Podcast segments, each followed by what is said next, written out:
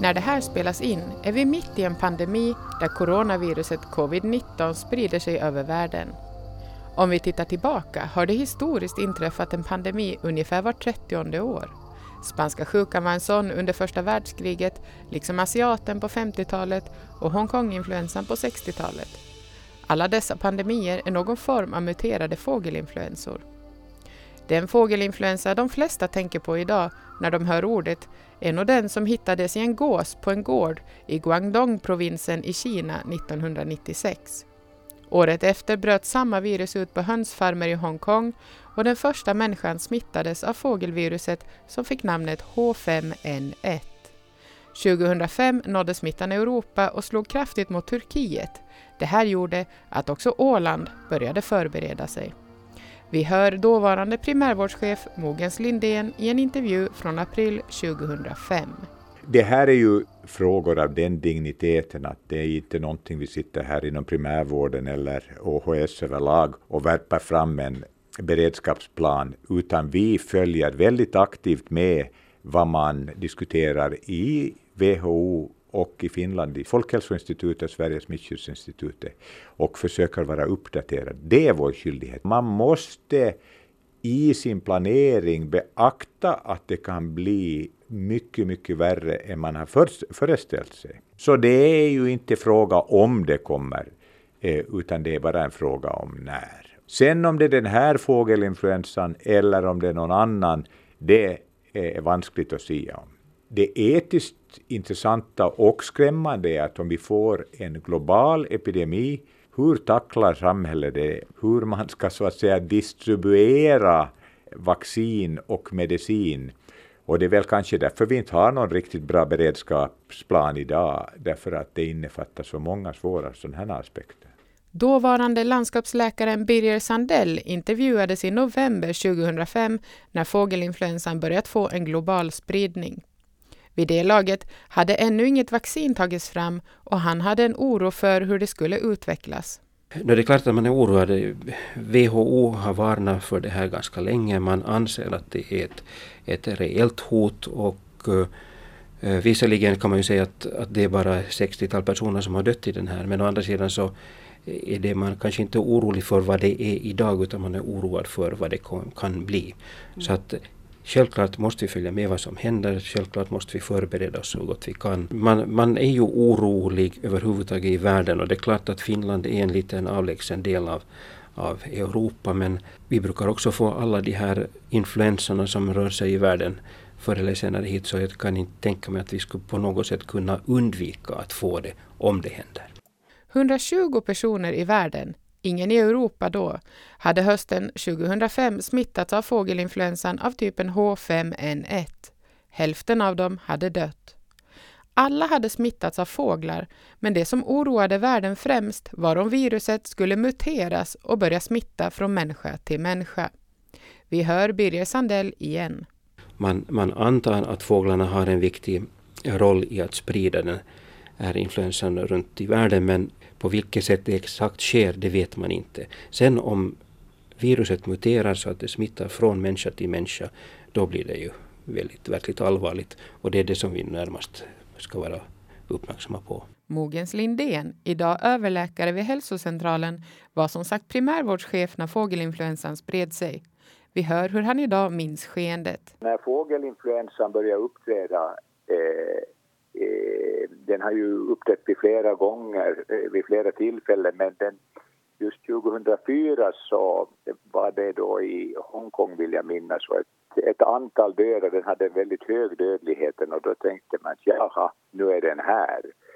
Men av någon anledning så stannade den av och den spred sig ju inte så väldigt mycket. Eh, och, och, och, det var ett antal dödsfall men det var ju stora försiktighetsåtgärder bland annat på Lilla Holmen var det diskussion om påfåglarnas vara och icke vara med mera. Så det fanns en mycket stor oro att det skulle bli en förödande global pandemi. Men den klingade av eh, så småningom. Ni tittar ju säkert på beredskapen då. Fanns det någon beredskap för pandemier på den tiden och hur i så fall förändrades det arbetet? No, inte, inte skulle jag väl säga eh, det finns ju alltid en, en, det finns en smittskyddslag och det finns alltid i viss mån en beredskap och det är egentligen på Institutet för hälsa och välfärd. Man, I praktiken blir det ju så att, att så här lokalt så förlitar man sig väldigt mycket på den sakkunskap som finns hos den myndighet som, som har ansvaret. Så vi var medvetna om att det här kan utvecklas åt olika riktningar och Eh, så man hade nog kanske en avvaktad men inte drogs det igång någon det var en diskussion om fåglarnas eh, vara eller inte vara och man tillrådde en viss försiktighet att om man hittar någon död fågel och så vidare. Men, men eh, det blev då så har jag nog bilden att, att vi kom nog undan med blotta förskräckelsen. Den 1 mars 2006 kom en ny förordning om att alla tamfåglar skulle hållas inne fram till midsommar. Åtminstone behövde utfodringsställena placeras på ett sätt som i det närmaste omöjliggjorde för sjöfåglar att äta från samma plats. Vi hör dåvarande landskapsveterinär Ketsia Karring i en intervju från den tiden. Vad man vet idag så är att man i den här nya förordningen då, som ska träda i kraft första i tredje blir det aktuellt med att den här ekologiska hönshållningen, alltså de här hönsen som har gått ute normalt, ska tas in. Och då sägs det att det är på sådana områden som är viktiga för sådana flyttfåglar som antingen vilo eller samlingsplatser. Sådana fåglar, nu till exempel strutsar, ankor, fasaner, som man då håller ute, så ska man se till att utfodringsställena är så skyddade att de här vilda fåglarna inte kan komma åt och äta där. Ingen smitta hade hittats på Åland i mitten av maj 2006, något som till viss del förvånade vikarierande landskapsveterinär Mikael Grunér. Jag skulle kunna lägga det som så att själv är jag lite förvånad över att eh, det har gått så pass bra så långt i alla fall. Nu är ju faktiskt, eh, har vi ju några veckor kvar av den här våren och eh, vad som helst kan hända men ändå så låg det väl på något sätt i luften att Finland eller Åland skulle uppdaga åtminstone ett fall men så blev det inte och, och, det visar väl bara att naturen är märkvärdig. Man tror att man vet vad som händer men i själva verket så, så kan det vara något helt annat som pågår. Eh, nu menar jag ju inte att det inte skulle finnas fågelinfluensa hos fåglarna men uppenbarligen så är det så att den finns inte i den grad som man kanske trodde. Nej, H5N1 fick inte den spridning till människa som befarades med tanke på dess höga dödlighet. De som smittades hade i regel varit i kontakt med fåglar eller dess avföring. Flera olika fågelinfluensor har haft utbrott sedan dess, bland annat i Kina där viruset H7N9 rapporterat smitta till människor med en något lägre dödlighet som följd. För vår del var fågelinfluensaviruset H5N8 högaktuellt 2016 när viggar påträffades döda i Lämland och på Vårdö. Det visade sig att de var smittade och att virusstammen för första gången nått Finland. En restriktionszon upprättades och flera skulle det bli när också en död havsörn visade sig bära smittan. Den här typen av virus har inte orsakat sjukdom bland människor. Ännu idag finns restriktionerna kvar om att hålla fjäderfän åtskilda från vilda sjö och rovfåglar under perioden den 1 mars till den 31 maj varje år. Tamfåglarna ska hållas inomhus eller i en utehägn som är täckt av ett finmaskigt nät eller motsvarande. Det är Ålands miljö och hälsoskyddsmyndighet som ansvarar för inspektionen att regelverket följs och kan vid behov förelägga böter. Nu i april skedde detta senast när ett par personer fick ett vitesföreläggande på 10 000 euro för att ha haft sju hönor och en tupp gående utomhus. Knappt hade vi hämtat oss från fågelinfluensan när ett nytt virus började sprida sig över världen. Det var i slutet av april 2009 som HNN1 upptäcktes i sydvästra USA och Mexiko. Den hade tidigare cirkulerat hos grispopulationer men hade nu smittat människor varför den i folkmun kallades svininfluensan. Majoriteten av befolkningen saknade naturligt skydd mot den här varianten av influensa vilket medförde utbredd smittning och till slut en pandemi. Vi hör Birger Sandell igen, landskapsläkare också under den här tiden. Så nu, nu följer man med situationen hur det utvecklar sig i världen men framförallt då i, i Finland och i närregionerna. Eh, sen lägger man upp eh, förråd av vissa läkemedel. Det finns redan förråd men det kan tänkas att man, man då väljer att utöka dem. Eh, sen måste man också tänka på eh, så här i för, på förhand att eh, vad gör man eh, om det kommer en massa patienter? Eh, och, och hur ska man, var ska man placera dem och så vidare. Man behöver inte vara orolig men man ska inte heller ta det med en klackspark utan jag tror att, att vanliga hygienföreskrifter är jätteviktiga. Alltså det att man sköter om att man alltid tvättar händerna. Tvättar händerna hellre en gång för mycket än, en gång för lite. Om man eh, nyser eller hostar att man, man nyser då i, i en näsduk som man gärna slänger bort eller så nyser man eller hostar man i, i övre delen av ärmen. Men inte i händerna och inte rakt i ansiktet på någon. Svininfluensan upptäcktes också hos ålänningar. Ålands hälso och sjukvård inrättade en influensamottagning i en av läkarvillorna på sjukhusområdet för att undvika smittspridning mellan patienter. Vi hör Tora Voivalin som var ledande läkare på primärvården i juli 2009. Den, den betraktas nu som eh, en vanlig influensa, den beter sig, verkar bete sig i stort sett som en vanlig influensa. Det vill säga de flesta har ett ganska lindrigt sjukdomsförlopp med hög feber som kan vara länge. Men eh, sen finns det alltid risk för följdsjukdomar och sen har det funnits också en del komplikationer med, med eh, svår påverkan på andningsvägarna. Det är absolut skäl för alla att försöka minska spridningen. När man är sjuk ska man stanna hemma och undvika att träffa folk. Och även när man är frisk så tycker jag att alla i samhället nu har extra bra skäl att eh, vara noga just med handhygien framför allt, hemma och på arbetsplatser. Det skulle ännu dröja några månader före något vaccin kom ut på marknaden. Dåvarande chefläkare Margareta Bondestam berättade att vaccin beställts i mängder som skulle täcka hela den finska befolkningen. Eh, det är någonting som man eh, tagit beslut om då inom Institutet för hälsa och välfärd, att man ska införskaffa vaccin åt hela Finlands befolkning. Och när vaccinet kommer, vilket beräknas då i förmodligen slutet av september, början på oktober, då kommer man att, att eh, bedöma vilka behöver vaccineras, vilka ska vi rekommendera. Och vi har ännu inte tydliga riktlinjer runt det. I oktober 2009 kom de 500 första doserna vaccin till Åland och sedan följde nya leveranser regelbundet under hösten och vintern. I första hand prioriterades sjukvårdspersonal, gravida och personer som fanns inom riskgrupper. Landskapsläkaren Birger Sandell uppmanade alla att ta vaccinet och ansåg att man kunde känna sig relativt trygg i det valet. När det gäller medicin så finns det ju ingenting som är helt riskfritt och inte heller när det gäller vaccinationer. Men man har ändå bedömt att eh, risken med det här vaccinet inte är större än vid normal vaccination och det, den är väldigt liten.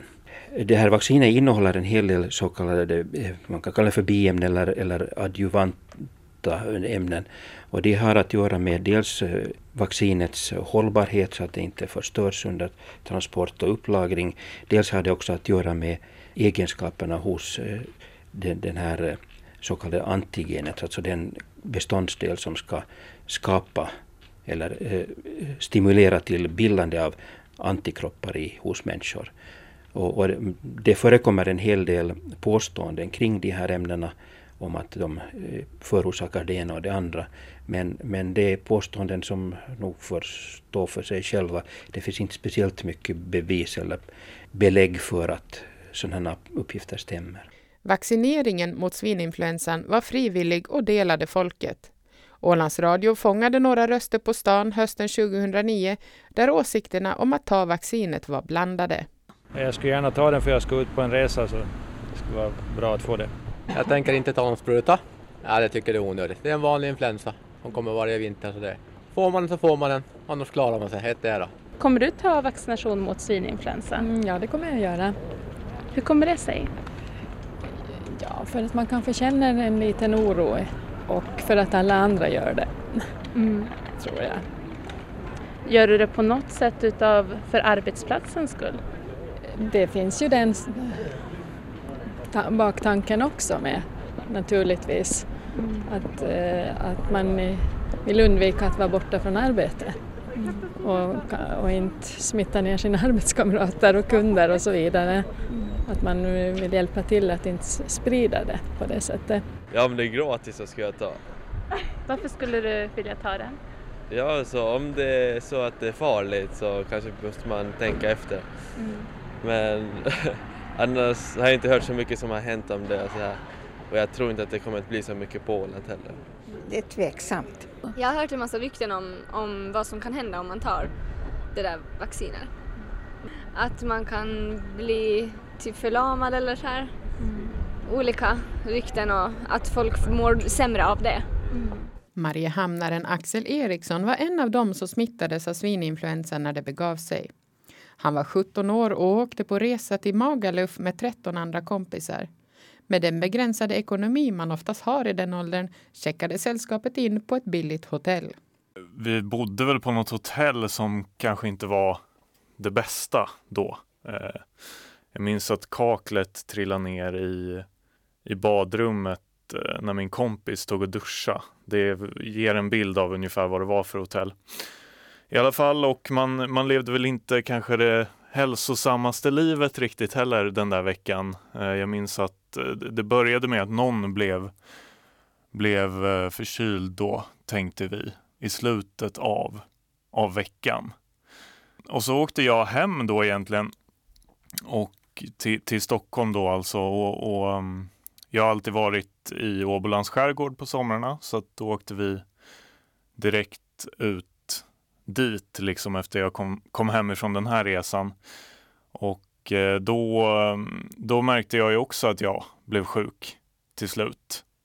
Och då eftersom den här pandemin gick då så, så började vi fundera lite på vad det var och vi var ju kanske en 13-14 personer på den där resan eh, och det var flera som blev sjuka. Så då började vi liksom kanske koppla ihop, eh, koppla ihop det hela och, och, antog helt enkelt att jag hade fått eh, svininfluensan då. Um, men jag var väl egentligen inte så himla sjuk. Jag vet att det var någon, någon av mina kompisar blev inlagd. Uh, fick väl lunginflammation och var ganska illa däran ett tag ändå. Eh, men jag, jag kände väl mest att jag, jag var väldigt förkyld, liksom, vilket är rätt ovanligt för jag brukar inte bli det överhuvudtaget. Både Axel Eriksson och hans kompisar började läsa information om var folk blivit smittade. De kom in på en hemsida där folk kan lämna recensioner på sina boenden och läste om det hotell de nyligen bott på. Då var det liksom bara spaltmeter med alla som hade varit där. hade ju fått svininfluensan liksom. Så då var väl vi egentligen ganska säkra eh, utan att jag egentligen hade diagnostiserats med någonting. Eh, så jag minns att vi ring, ringde in till Åbo då, för det är en tre, fyra färjor ut till, till där vi var. Då, då minns jag att de sa att vi skulle åka, vi skulle ta bilen in, hela familjen, till Åbo. Um, och så skulle vi sätta oss eh, på parkeringen och vänta tills någon kom ut och mötte oss. Och det, det där var lite mäckigt minns jag, för det kommer ju, när man sitter på färjan så, så normalt sett går man ju upp i, i salongen då, men vi satt ju kvar på bildäck och då kom det ju en massa kompisar liksom och ville hälsa och sådär som vi fick mota bort ungefär genom rutan och försöka, försöka förklara eh, hur, hur landet låg då så att säga. Men till slut så kom vi i alla fall in till Åbo då och så ställde vi oss där på parkeringen eh, och så satt vi och väntade och, och, ringde in säkert. Det var ju mina föräldrar som skötte det där. Jag var ju lätt eh, medtagen ändå eh, om man har en kraftig förkylning sådär. Och då eh, öppnas två dörrar till slut och så kommer det ut två människor i, världens rymddräkt så här. Och, och, man kände sig ju som någon slags spetälsk nästan där. Och så kom, kom de fram till bilen, öppnade dörren och sa att Eh, följ med oss. Eller ja, det var ju någon slags följ med oss genom den där dräkten liksom. Och så fick vi gå med då och så sa de att ta inte i någonting och så fick vi gå igenom luftslussar och, och grejer för att komma in. Och sen fick man göra det där klassiska testet då där de eh, topsar en helt enkelt. Eh, vilket ju inte var någon supertrevlig upplevelse heller. De kör ner den där topsen ganska långt. Vad hade du för slags symptom då när du var insjuknad? Jag var bara jäkligt förkyld liksom. Um, hosta och nös och, och, hade ganska hög feber, vilket var, det är någonting som jag jag har liksom inte haft det egentligen i vuxen ålder.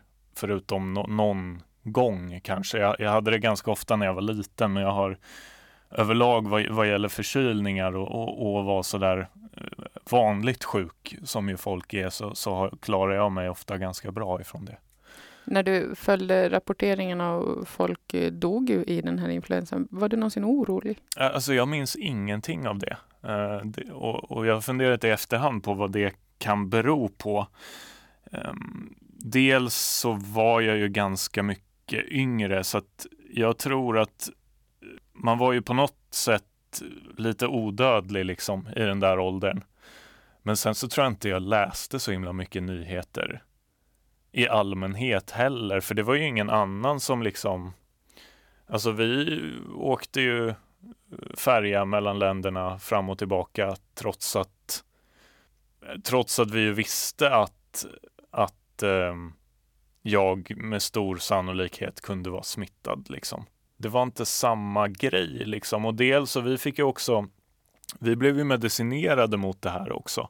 Vi fick ju den här Tamiflu. Nu är jag, jag är absolut ingen läkare så jag vet inte riktigt vad men det är någon slags eh, influensahämmande medicin som man fick liksom. Så att på ett sätt så fanns det också, det fanns ju sätt att behandla det här på och det, den var väl ganska mycket närmare den vanliga säsongsinfluensan också tror jag. Så att det gjorde väl kanske att man inte var lika rädd för den heller. Ja, precis. Vi är ju i en coronapandemi nu där det känns osannolikt att sitta på en färja fram och tillbaka. Mm. Men hur har den här svininfluensan präglat dig i dagens pandemi? Har du eh, några tankar? Ja, nej, jag vet inte. Jag har väl inte tänkt så himla mycket på det egentligen. Uh, just för att uh, alltså det hade ju varit en grej om jag hade varit rädd då. Men, men det var jag ju inte, vilket troligtvis då är för att jag var 17 liksom. Utan jag har ju, nu har man ju bara försökt att, följa, följa alla råd och sådär. Uh, men det gjorde man ju absolut inte då. Det, det känns bara inte som att det var samma sak riktigt på något vis. Även om du hade en kompis som var inlagd också så det var ingenting du oroade dig för då? Nej, alltså man tänkte väl att ja, men det här ordnar sig. Jag, jag, jag, jag tror att det har mycket med åldern att göra. Man var ju lite orolig såklart. Men, men jag tror att om man är 17 år och, och har liksom en 17-18-årig kompis som blir som blir sjuk. Det ska mycket till för att man liksom ska tänka att den personen på riktigt ska dö. Ändå. Men det gick bra för din kompis? Det gjorde det.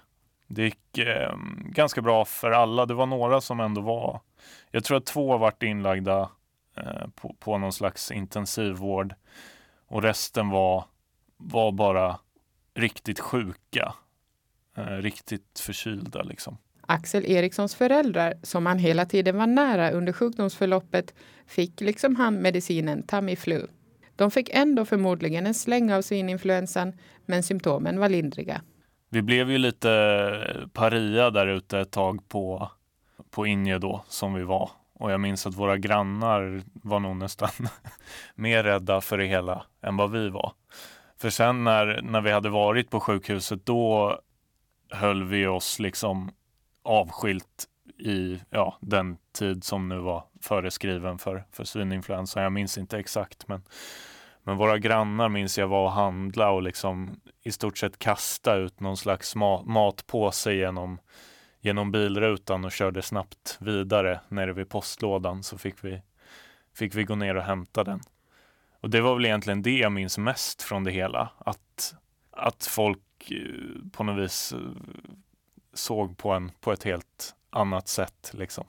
Man har ju sett lite prov på det nu också under, under corona, coronasituationen.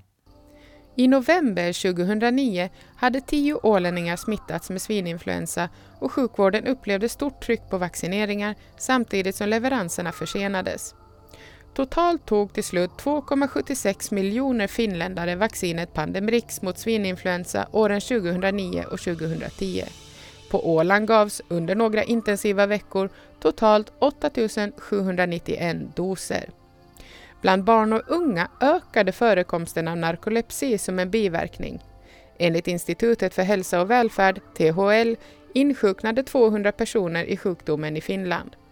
Narkolepsi är en neurologisk sjukdom som orsakas av en störning i de delar av hjärnan som reglerar sömn och vakenhet. I folkmun kallas den därmed för sömnsjukan. Det här gjorde att Finland i augusti 2010 stoppade vidare vaccineringar, något som bedömdes som en möjlig säkerhetsåtgärd då stora delar av befolkningen nu hade skydd och ingen epidemi pågick. Ålands hälso och sjukvårdschefläkare Olli-Pekka Lehtonen arbetade inte på Åland när svininfluensan härjade, men arbetade inom sjukvården i Finland. Förutom svininfluensan 2009 konstaterar han att det också var en stor influensavåg 2018. Men att sätta dem i relation till den pågående coronapandemin är svårt, menar han. Det finns nu olika mutationer och det här nu coronaviruset som förstås, det är ingen ny uppfinning, själva coronaviruset, det är ganska vanligt, men nu, det nu är det det här ganska arg mutationen. Och jag skulle nu säga att den, den lämska är att vi inte vet alltid som, som gäller det här viruset. Att, att vi, vi egentligen inte vet det här hur det eh, smittas, eh, vilken immunitet det, det ger att, eh, och sen egentligen också lite det här sjukdomsprocesser där innan. Och det, det, att därför det finns nu lite, lite höga verktyg att ta hand om det här smittan i vanliga influensor eller på så sätt vanliga, de har varit lite, lite lättare därför att vi har kunnat gruppera influensan, att vi vet lite hur det smittas och, och vilka konsekvenser det kan ha. När tror du att man vet mer om det här viruset? Har du någon uppfattning? Varje, varje, varje dag förstås att det här internationella forskningen pågår men att vi måste nu förstå att, att egentligen den här problematiken började slutet av, av, av förra året om man kunde utreda mycket, mycket hastigt det här biologin, men det här medicinska delen att vilka slags sjukdomar det egentligen förorsakar, vad är prognosen, det, det tar tyvärr sin tid. Om vi tittar lite tillbaka igen så valde ju många att avstå vaccinering mot svininfluensan och, och i efterhand visade det sig att pa, ett par hundra i Finland som tog vaccinet drabbades av narkolepsi som biverkning. Tror du det här kan påverka inställningen att ta nya vacciner och, om det utvecklas något mot covid-19? Ja, det är förstås ytterst, ytterst viktig fråga. Det var nu förorsakat också att det finns nu en genetisk disposition för den här sjukdomen eh, och, och sen det här innehållet av vaccin, att, att tyvärr det hände så. Och förstås det nu sen fick stor eh, man säger mediautrymme och man pratade förstås och det finns mycket, mycket stora personliga tragedier. Eh, det var nu förstås mycket synd. Eh, nå, nu i det här nu faset förstås är det nu att nu det så ser ut att den enda möjligheten är att vi skulle nu få det här vaccinet ganska snabbt eller så snabbt som det skulle vara möjligt och att befolkningen skulle ta det här vaccinet emot därför att all vaccination under nuvarande lagar går frivilligt. Vad är din rekommendation då? No, min rekommendation är att, att man måste nu tänka det här att vi, vi finns nu i det här emot det här e, e, egentligen nu förstås st större faran. Och man måste tänka lite på så sätt att jo det här, eh, no först att, att vaccinerna i, i Finland, de är granskade, det är läkemedelslagen som tar hand om, de är nu säkra förstås det kan alltid hända. En någon mindre, mindre, mindre risk kan förstås vara. Men man måste kunna tänka på så sätt att, att, att det, du, det hjälper ingenting om till exempel ålänningar skulle, skulle inte acceptera den här vaccinationen. Att om, om, om något 30 procent eller något sådär gissar att, att ta vaccinen emot det hjälper ingenting därför att, att det nu inte äh, förorsakar den skydden som samhället fordrar. Att det är nu det här teamspelet som är nu avgörande med vaccinationen. Att, att det måste nu finnas en tillräcklig beteckning av vaccination. Så det är lite som de här rekommendationerna som är nu, att varje individ tar ansvar för gruppen så att säga? Det är just så och, och jag, jag, jag väl förstår angående det här vaccinationen och det var bra att vi pratade om det, det här pandemics tragedin om jag skulle säga på så sätt att just förstås det här biverkningen om, den, om det skulle av någon anledning förekomma förstås det är för den individen för det här största olyckan. Att, att, att om man tänker på så sätt och förstås individen egentligen inte ser den fördelen att inte bli smittad eller inte få den här sjukdomen så tydlig. Men att, att kunna balansera den här risken, vi måste nu ta, ta det här gemensamma ansvaret.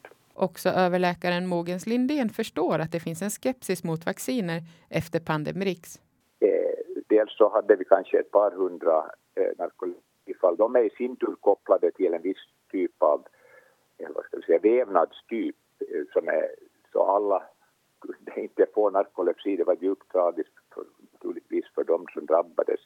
Men vad den stora skadan det här Pandemrix gjorde det var ju att, att vaccinationsskeptikerna fick vatten på sin kvarn och att vaccin, om vi tar mässlingvaccin, om vi tar röda hund, påsjuka, tetanus, polio, är en oerhört, har en oerhört viktig betydelse i vår globala hälsa.